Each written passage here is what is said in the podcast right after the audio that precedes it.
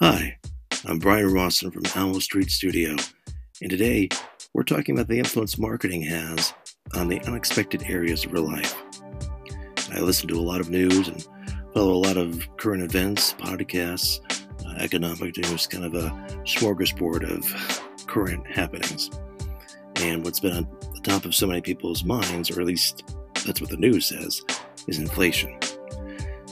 One of the interesting things about inflation is the knowledge that it's led by our perceptions.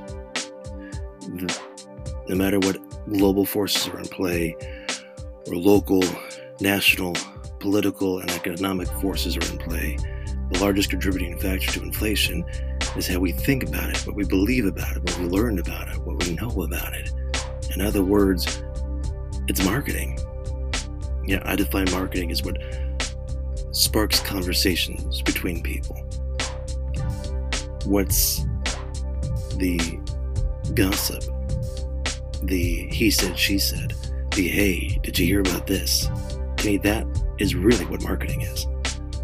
Marketing, what it comes down to it, is a means to an end to achieve word of mouth. And usually, that power to achieve word of mouth is harnessed to sell things. But marketing can be much broader than that.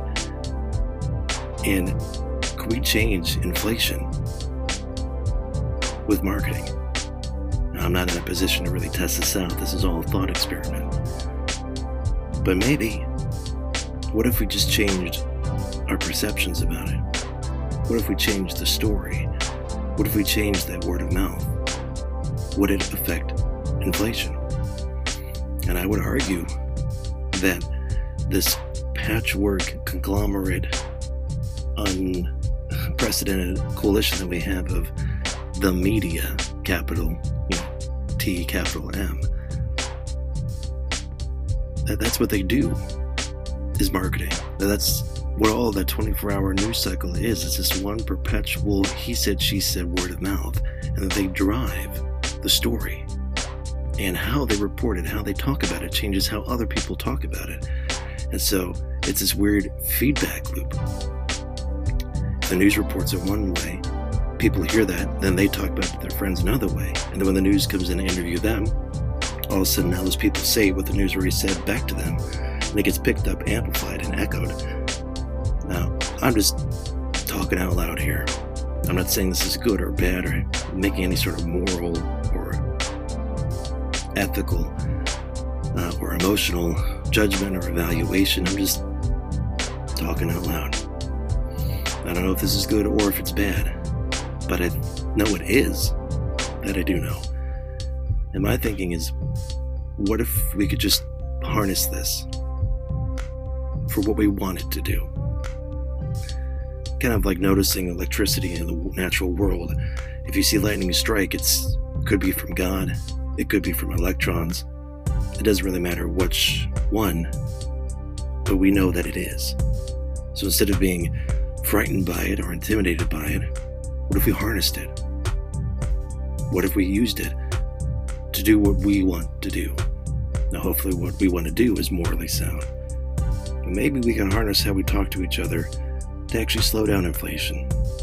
What if instead of being controlled by fear, controlled by the anxiety of the future and the unknown, and stoked by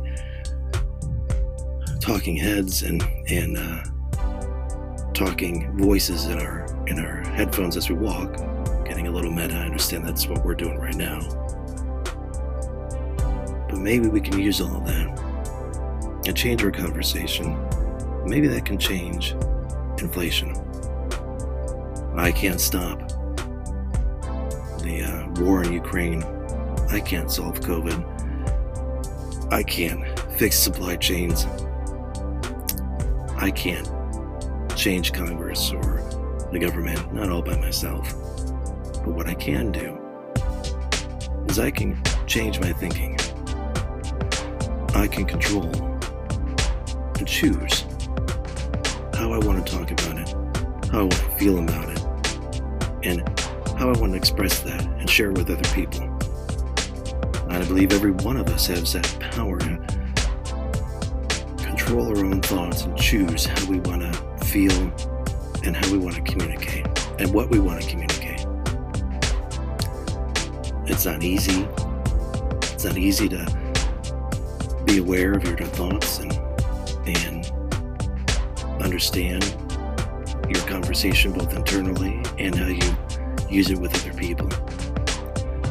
And I think there is a limit to our self awareness. The most in tuned person can still has a ceiling with their self awareness.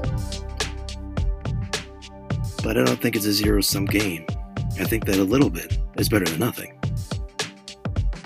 I think at least making incremental steps in progress understanding our internal thoughts and understanding our internal conversations and understanding how we express that outwardly. I think that is good enough. But what do you think?